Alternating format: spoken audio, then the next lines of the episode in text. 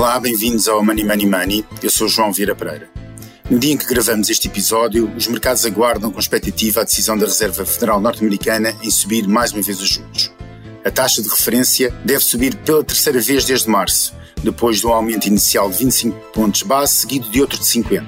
Agora espera-se uma nova subida que pode ir até aos 75 pontos base, algo que não acontece desde 1994. Nesta segunda-feira, dia 13 de junho, as quedas nas bolsas norte-americanas foram significativas. O Nasdaq, o índice das empresas tecnológicas, já estava naquilo que se chama o bear market, perdendo mais de 20% face ao pico mais recente. Agora, desta vez, foi o índice Standard Poor's 500 a entrar neste quadro de bear market. Ou seja, o mercado urso, a tradução em português não fica tão bem, por isso vamos utilizar e vamos continuar a utilizar daqui para a frente a questão de bear market e que atingiu uma perda acumulada desde o pico de janeiro superior aos tais 20%. E estas preocupações alastram-se à Europa, com o Banco Central Europeu a reunir de emergência este dia, esta quarta-feira em que gravamos, uma semana após ter anunciado um endurecimento da política monetária para combater a inflação. Os dirigentes do BCE já deram a entender que estão prontos para intervir urgentemente se houver um risco de fragmentação no mercado da dívida ou se mesmo se os juros subirem muito mais do que eles podem admitir nesta altura. E no meio disto tudo, o BCE cortou as projeções de crescimento económico da zona euro para 2,8% este ano e 2,1% em 2023 e subiu as da inflação para quase 7% este ano. Para nos ajudar a perceber o que se passa nos mercados acionistas, no mercado de dívida e no mercado cambial, é meu convidado hoje aqui no programa Money Money Money, Felipe Garcia, economista e presidente da IMF, uma empresa especializada na informação sobre mercados financeiros. Olá Felipe, bem-vindo ao Money Money Money. Olá, boa tarde, muito obrigado pelo convite. Hoje não temos o João Silvestre que habitualmente faz connosco este programa, estamos só nós dois e vamos ter aqui uma conversa para tentar perceber exatamente o que é que se passa nos mercados. Money Money tem o patrocínio do BPI. O BPI está comprometido com as pessoas, a sociedade e o ambiente na transição para um mundo mais sustentável. Porque só o mundo pode mudar o mundo. Banco BPI SA. Registado junto do Banco de Portugal sob o número 10. Estamos a assistir a uma correção face a valores muito altos ou existe de facto uma antecipação por parte dos mercados de uma crise mais profunda um, a nível económico? Ora bem, em rigor, uma coisa não invalida a outra. Um, efetivamente, os mercados ao longo das últimas décadas têm sido muito eficientes uh, na previsão dos ciclos económicos. Uh, aliás, uh, há a ideia de que nove das últimas doze recessões foram previstas pelos mercados bolsistas. E não é à toa que se interpretam as bolsas como um dos melhores indicadores avançados para o ciclo económico. Uh, e, portanto, sim, ou seja, neste momento nós estamos perante uh, um cenário em que as bolsas estão a sinalizar um abrandamento bastante pronunciado da economia global, a começar pelos Estados Unidos, uh, mas não são o único indicador, há outros indicadores avançados que nos estão a dar mais ou menos as mesmas, as mesmas indicações e eh, a própria configuração da curva de rendimentos, quer nos Estados Unidos, quer na zona euro, eh, também nos diz isso. Nós temos neste momento maturidades mais longas, com taxas de juro iguais ou mais baixas do que as de curto prazo o que normalmente indicia uh, uma recessão. Uh, nós estamos perante uma situação que não é muito vulgar, porque nós saímos, de, digamos, do ciclo económico relacionado com a pandemia, em que tivemos, não foi um abrandamento, foi uma travagem a fundo em 2020, depois uma aceleração também muito pronunciada em 2021 uh, eh, e portanto há aqui alguma volatilidade nos indicadores que nos aconselham sempre alguma prudência, mas respondendo de uma forma muito direta, sim, aquilo que os mercados estão a pronunciar é efetivamente um, um abrandamento económico bastante pronunciado.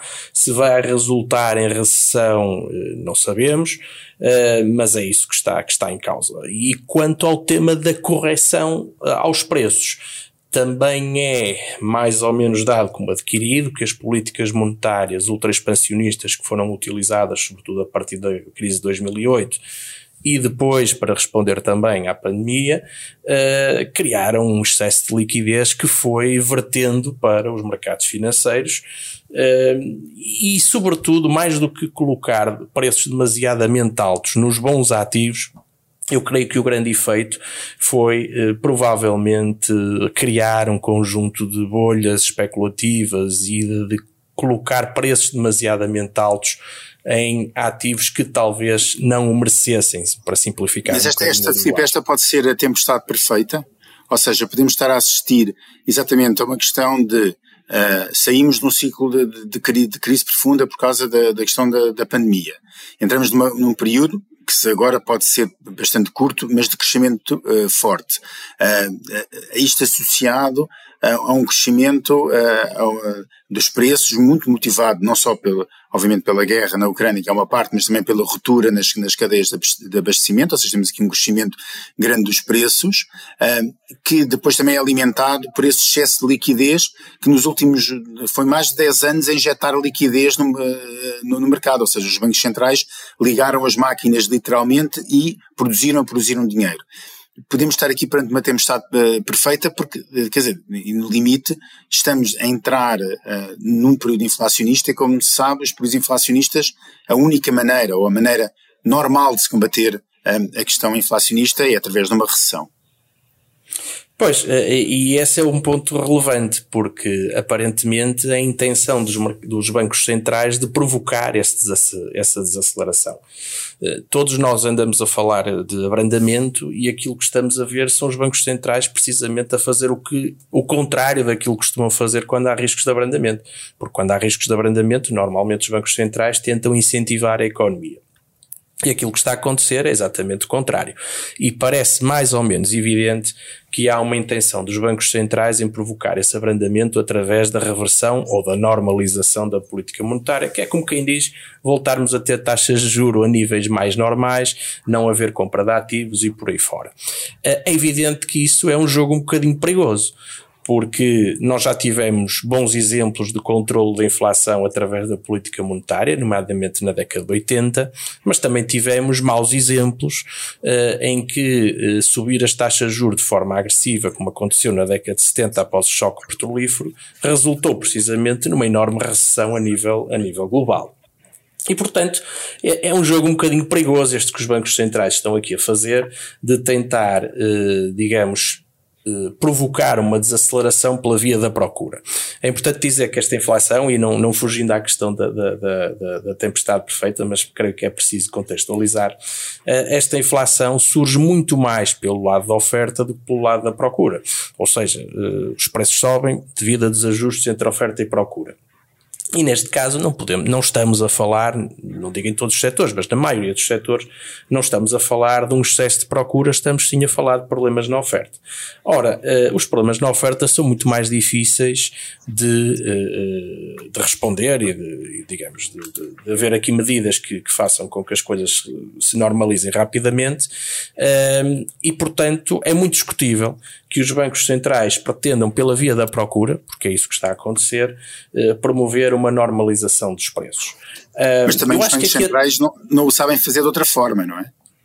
Pois, eles não sabem fazer de outra forma, mas, por exemplo, aquilo que terá eventualmente feito a diferença entre o mau exemplo da década de 70 e o bom exemplo da década de 80 terá sido uh, um outro pilar que não apenas o monetário, uh, mas sim mais a nível fiscal e até da organização institucional que aconteceu nessa altura. Ou seja, nós tínhamos nos, nos anos 70 governos muito mais interventivos e que optavam por regulamentar muito mais as coisas e a economia, e na década de 80, e enfim, já muitos de nós se vão lembrando da, da administração Reagan, tivemos precisamente o contrário. Ou seja, tivemos um, um, digamos, um movimento de uh, facilitar, uh, digamos, os ajustamentos empresariais, não era uma altura de aumento de impostos, pelo contrário, sobretudo sobre as empresas e também sobre, sobre as famílias, e portanto essa é até uma crítica que tem sido muito apontada nas últimas semanas, porque não nos enganemos. Esta está a ser a grande questão que está a ser discutida no mundo nas últimas semanas. Isto não se está a falar tanto da, da guerra quanto isso, o que se está a falar é mesmo se vamos ter um cenário de estagflação ou não, como é que saímos disto, se podemos cair na tal tempestade perfeita ou não. Uh, e uh, cada vez mais tenho, tenho lido research em que fazem a comparação precisamente da receita dos anos 70 e dos anos 80 e que uh, interpretam que o sucesso da década de 80 não se deveu exclusivamente à política monetária, mas também à política fiscal. E, e Aqui, e política fiscal, or, política orçamental. Política orçamental, policy. mas neste caso mesmo ao nível dos uh, impostos, ou seja, okay. uh, houve um conjunto de, de incentivos, digamos, a, às empresas naquela altura. Uh, vamos lá ver, tudo aquilo que produz a fricção numa economia é inflacionista. Penso que isto é fácil hum. de, de entender. Ou seja, tudo aquilo que não ajuda ao mercado a funcionar cria um aumento de preços. Exatamente, pronto, eu chamei-lhe fricção, mas, mas o João disse isso de uma maneira muito mais simples uh, e, e, e, correta. E, portanto, retirar esses elementos que complicam a vida dos agentes económicos uh, é sempre desinflacionista. E, portanto, para além do tema monetário, uh, houve aqui também uma, ou houve na altura uma preocupação em tornar a economia mais oleada, se quisermos. E isso acabou por ter resultados muito positivos aquilo que estamos a ver nesta altura é que não é bem por aí que os governos estão a ir. Ou seja, eh, eles pretendem utilizar a política fiscal, sim, eh, mas do, mais do lado das despesas, da redistribuição e não tanto da promoção do crescimento. e é por isso que este é um momento perigoso. Ah, estamos a assistir, inclusive, a tentativas de uh, mexer, quer dizer, de artificialmente mexer nos preços, por exemplo, como no caso da energia, não é? É isso que neste momento na Europa é. estamos a assistir a assistir. E, e, e, pode ser, pode fazer sentido em alguns casos, mas no longo prazo nós sabemos que qualquer uh, mecanismo que dificulta a livre formação de preços são mecanismos que no longo prazo vão gerar ineficiências de capital e de relocação de recursos. Aliás, uh, pronto, isto não é absolutamente unânime entre os economistas, ah, porque a economia tem muitas, muitas, muitas maneiras de olhar, mas há eu diria felizmente, cada vez mais economistas que compreendem que uh, o é no mecanismo da formação dos preços que está a base uh, da evolução, do progresso e da melhoria da, da, da, qualidade de vida das sociedades. Ou seja, se nós deixarmos que os mercados funcionem, eu não digo para que deva haver uma desregulamentação total, mas é preciso deixar que os mercados funcionem para que os capitais fluam de uma maneira eficiente dentro das economias e possam gerar progresso para todos. Esse é, é um, tema, é um tema relevante. E neste momento é uma discussão que está, que está a haver. Até porque também não podemos dissociar aquilo que está a acontecer quer da ação da Fed, quer da ação da administração de Joe Biden, porque vamos ter uh, eleições intercalares agora em novembro, são eleições que estão muito equilibradas. Uh, este tema da inflação está a ser muitíssimo discutido nos Estados Unidos. Nós aqui na Europa estamos a falar dele, mas não estamos a senti-lo da mesma maneira que nos Estados Unidos, porque a Europa está talvez um semestre atrasada em termos de ciclo económico. Nos Estados Unidos, os níveis de poupança agregados hoje são muito inferiores. Um, já há muita gente que está completamente, enfim, pressionada pela subida dos juros. É importante dizer que no caso das hipotecas norte-americanas, as taxas que se utilizam são as taxas de longo prazo e não o equivalente aqui às Euribor. E isso significa que essas taxas já começaram a subir uh, uh, há bastante tempo para termos uma ideia, as taxas a 10 anos nos Estados Unidos, e estas são baixas face àquilo que se paga por uma hipoteca, estão em máximos de 11 anos, uh, uh, e portanto, se juntarmos a isto um, uma, uma inflação alta na casa dos 8%, uh, se juntarmos a isto preços de gasolina como nunca foram vistos nos Estados Unidos, ou enfim, nunca foram vistos em termos relativos, e se juntarmos a isto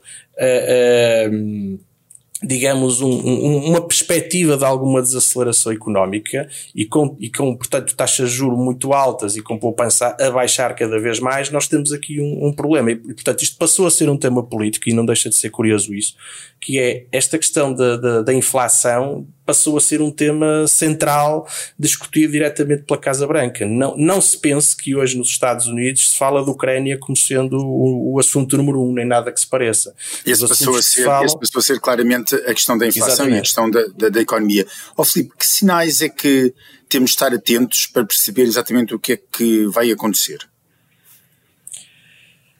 Ora bem, eu, eu, eu, acho que as bolsas são sempre relevantes, ou seja, são um indicador bastante simples para nós podermos acompanhar no dia a dia e para irmos medindo um pouco o, o sentimento.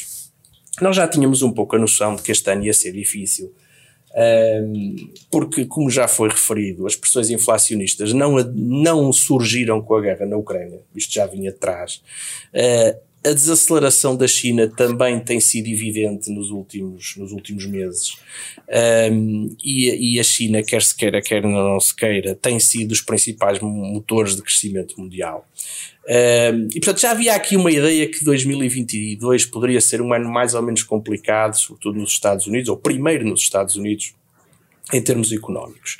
Olhando para as bolsas, o que é que nós temos? Uma queda do Standard por 500 de 21% este ano, Uh, e com espaço ainda para cair mais. Aliás, se, se, se, cair até 50%, ou seja, se perder metade dos ganhos da última subida, ainda tem que cair mais 6%, 6% pelo menos. Portanto, ainda há aqui espaço para mais quedas. Temos o Nasdaq a cair menos 30% e na Europa o Stock 600 a cair menos, portanto, a cair 16%. Porquê é que está a cair muito menos? Bom, há que, há que colocar isto nas devidas moedas, não é? Portanto, o Nasdaq e o, e o, e o S&P são em dólares, o, o Stock 600 é em euros, o, o dólar já ganhou 8,5% este ano, portanto, somando tudo vai dar tudo mais ou menos a mesma coisa. Portanto, não, não, a, a, há uma percepção de que a Europa está a fazer muito melhor que os Estados Unidos, mas não é, não é exatamente assim. E eu acho que aqui o que faz sentido é mesmo olhar eh, para as bolsas, por um lado, uh, tentar perceber qual é que é, digamos, a leitura que o, que o mercado está a fazer. Uh, há aqui dois motivos, na minha, três motivos, na minha, na minha opinião, pelo qual as bolsas estão a cair bastante. O primeiro, e creio que mais importante, é mesmo a inversão da política monetária, porque não podemos deixar de reconhecer que uma parte importante das subidas esteve relacionada com o tal dinheiro abundante e fácil, e portanto a reversão dessa política uh, acaba por trazer pressão, por um lado, em termos de liquidez, mas também, por outro lado, em termos da avaliação das empresas. Quem avalia empresas sabe que os métodos mais utilizados, seja desconto de cash flow, seja desconto de earnings, são feitos atualizando aquilo que sejam os cash flows futuros para o momento presente a uma determinada taxa de juro e isso dá-nos o valor hoje. Se a taxa de juro, ou seja, se o fator de desconto for mais alto, isso significa na prática que o valor hoje é mais baixo e portanto os preços têm que a, a, ajustar por esse. Portanto, esse é um, é um motivo. Esse é o motivo para as quedas. O outro motivo para as quedas, na minha opinião, é mesmo a incerteza relativamente ao futuro e ao futuro da economia quem é que vão ser os ganhadores e os perdedores no meio disto tudo. Porque, por exemplo, nós estamos a falar destas perdas colossais nas, nas bolsas, mas o, o setor da energia está a ter um ano ótimo, portanto... Exato. Ou o setor da defesa, por exemplo. Exatamente, ou seja, há vencedores no meio disto tudo. Uh, e essa incerteza sobre quem vão ser os vencedores e já agora os sobreviventes uh, uh, no meio desta, desta, deste contexto acaba por ser, por ser relevante. E depois há um terceiro, que está relacionado com os outros dois, que é por um lado a incerteza é verdade, mas é a aversão ao risco. Ou seja, é esta perspectiva de que se eu estou a perder, uh, uh, se as bolsas estão a cair, é melhor eu sair antes que percam mais. E é importante dizer, ainda não falamos muito de obrigações, mas é importante dizer que este está a ser um ano extraordinariamente desafiante para os investimentos. Porque nós estamos habituados, na teoria convencional, de que quando as ações caem, normalmente as obrigações valorizam e vice-versa. E este ano, aquilo que nós estamos a ter é um ano é em que praticamente tudo está a cair. Ou seja, uh, uh, as obrigações, mesmo as de melhor qualidade, uh, as chamadas obrigações soberanas de uma Alemanha, Estados Unidos, enfim, ou das empresas ditas mais seguras, estão a cair dois dígitos em termos percentuais este ano. E, portanto, quem tenha uma, uma, uma estratégia equilibrada em que tenha ações, ainda que sejam mais ou menos defensivas, e obrigações, mesmo que sejam defensivas, está a ter quedas no seu portfólio acima de dois dígitos.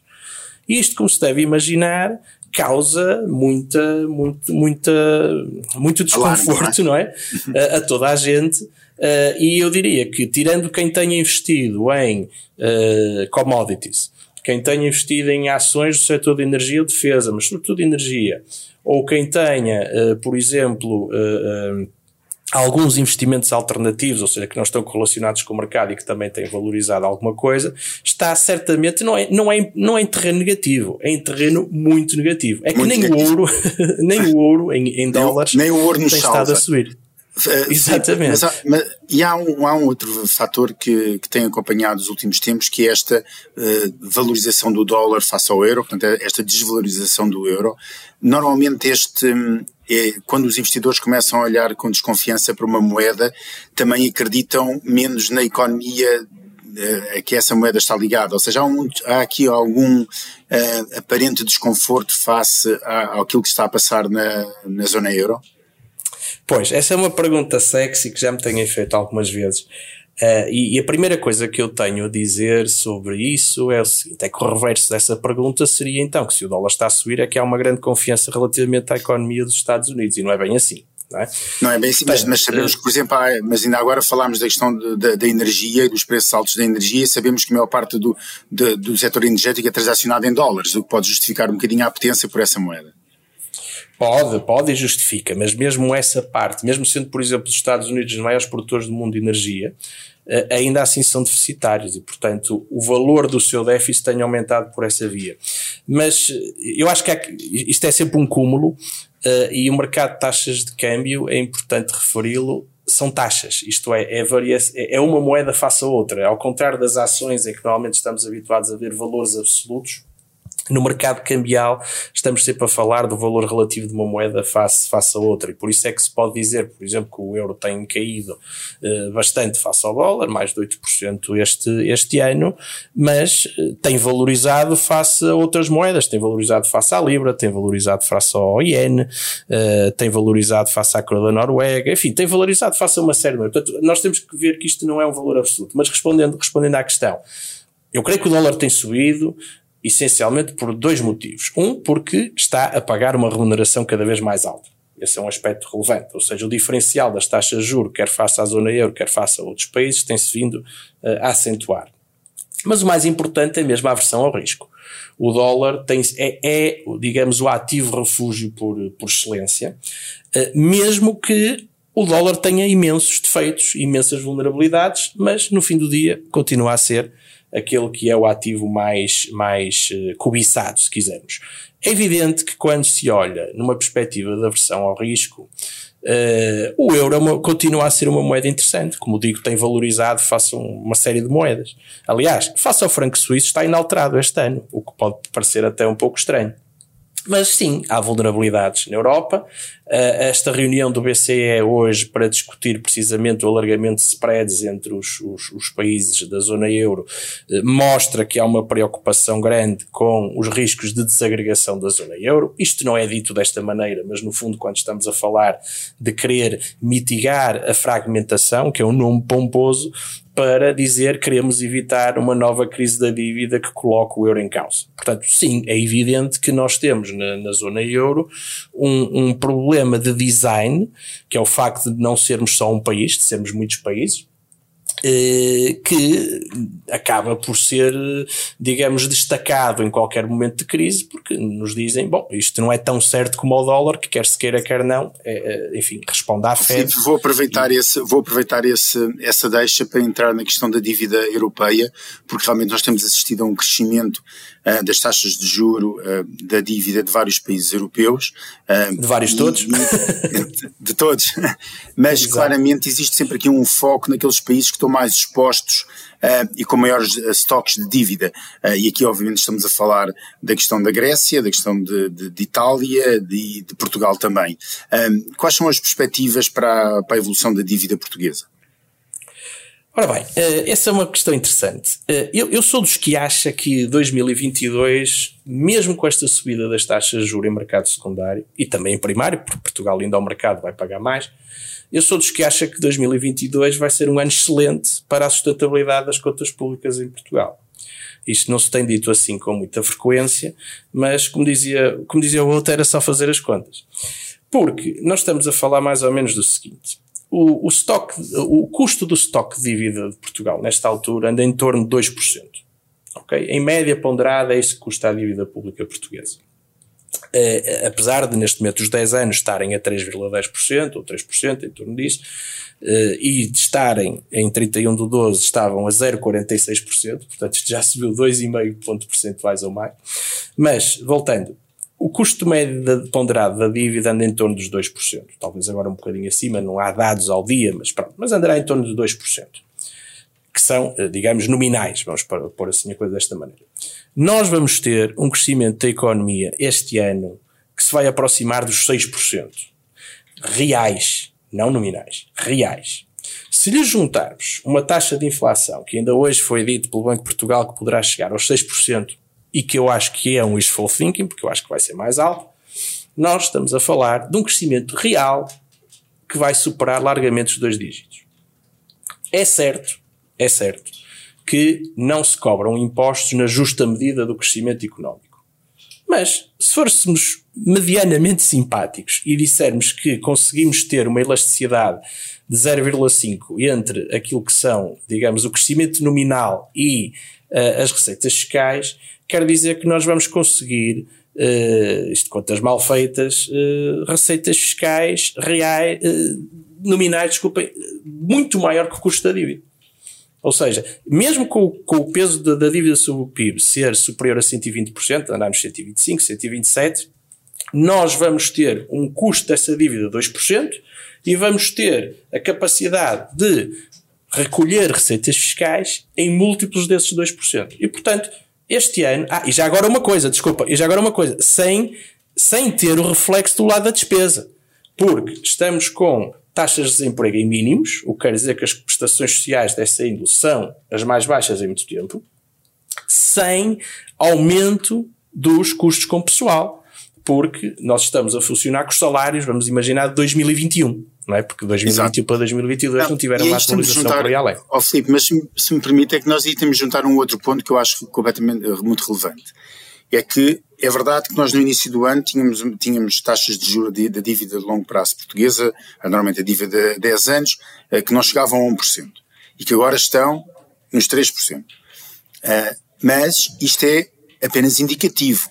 Porque a verdade é que, mesmo que Portugal vá ao mercado agora e que faça uma emissão de dívida a 10 anos uh, a, uh, uh, e que pague esses 3% para colocar essa dívida aos investidores, é apenas uma fração de toda o montante que Portugal deve. Ou seja, na dívida, é, é naquilo que é o custo médio, a, a, é isso mesmo, é isso mesmo, pequeno. é isso mesmo. A correr muito mal, nós acabaríamos este ano com um custo de dívida, sei lá, 2, 3, 2, 4%.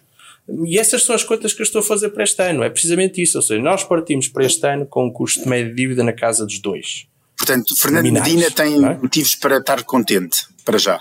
2022 será excelente. 2023 é que vamos ver. Porquê? Não que o, que o custo do estoque de dívida vá explodir. Não só isso não é propriamente possível, até porque, parênteses reto, o IGCP, como tem sido o hábito dos últimas, eu vou arriscar, décadas, tem feito um trabalho absolutamente notável da gestão da dívida.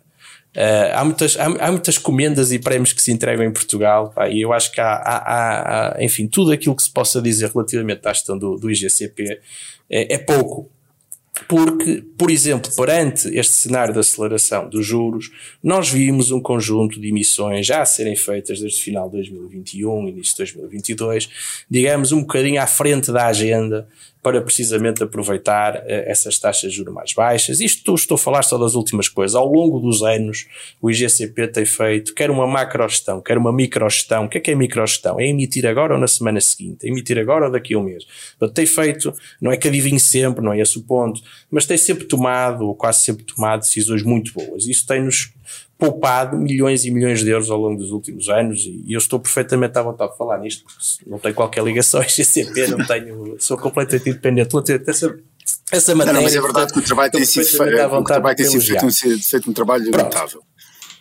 Muito bom, pronto. E, e, e, o que é que acontece? Portanto, uh, até já me perdi aqui um bocado neste paredes reto. Não, estamos a falar o que é que ia acontecer em 2023. Sim, sim.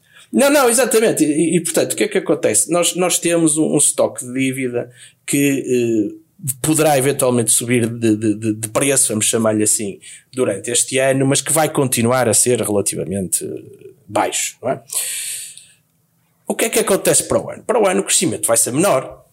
Vai ser menor quer aquilo que já é previsto, quer mesmo aquilo que pode vir a acontecer se a situação se degradar a nível, a nível, a nível internacional. E vamos, e vamos ter, do lado da despesa uma parte mais complicada. que vamos ter pressões para aumentar salários um pouco por tudo quanto é lado. É? é? evidente que depois vamos receber pela via de IRS, pela via de Segurança Social, os prorratas todos, mas já vai, esta conta que eu estou a dizer que é tão favorável em 2022, em 2023 já vai ser mais complicada, sobretudo se acontecer o cenário desejável da inflação baixar. É? E aí já podemos ter uma coisa mais complicada, que é ter um crescimento mais baixo, uma inflação mais baixa, receitas, portanto, nominais, não diria mais baixas, mas a crescer menos do que cresceram em 2022, e salários e outros gastos relacionados com, com, com o orçamento de Estado mais altos. Portanto, eu estou mais preocupado, não é só com Portugal, é com todos os outros países. Estou muito mais preocupado com o ano 2023 e seguintes propriamente com este ano. Este ano há um, uma certa folga, digamos assim, e a única coisa que é necessário uh, uh, fazer, porque o mercado já está a dar nota disto, e isto é importante dizer para quem quer ouvir isto e dizer assim: bom, então se há folga, gaste-se. É? Certo. Só que o mercado já está a dizer com o alargamento de spreads que isso não é para fazer. Porque, eh, lá está, mais uma vez, uma coisa é termos uma boa situação orçamental este ano, que deve ser aproveitada, na minha ótica, para fazer baixar os níveis de dívida pública. Já agora, outro parênteses reto, as famílias estão muito preocupadas com a subida dos juros e eu sei que talvez uma grande maioria não possa fazer aquilo que eu estou, que vou dizer. Mas uma das melhores maneiras de lidar com o problema da subida dos juros é amortizar a dívida. E, e, portanto, estar menos exposto em termos de montante. Da mesmo, isto é verdade para as famílias, é verdade para o país. Ou seja, claro. o país deve aproveitar para tentar dever menos, para ser menos impactado com os juros no futuro e ter mais graus de Exato. liberdade. E, portanto, aquilo que já está a ser dito, por exemplo, ainda hoje, quando o BCE reúne e diz que poderá vir a, a, a, a desenhar novas ferramentas para ajudar os países que tenham níveis de vida mais altos e por aí fora, é uma promessa, mas nada foi entregue. A única coisa que foi dita é que eh, os reinvestimentos da dívida que está comprada pelo BCE e que for atingindo a maturidade, em vez de serem investidos na mesma proporção das compras que foram feitas, ou seja, pelo capital key do BCE, ou seja, X% bundos alemães, não sei quantos italianos, não sei quantos franceses e por aí fora, eles podem adaptar essas compras de maneira a investir mais nos países que estejam com spreads mais altos, o que até faz algum sentido do ponto de vista funcional, porque são países mais pequenos e, portanto, se eu pegar em todas as obrigações alemãs que vencem e usá-las, por exemplo, para comprar a dívida portuguesa ou espanhola, eu vou ter um efeito bastante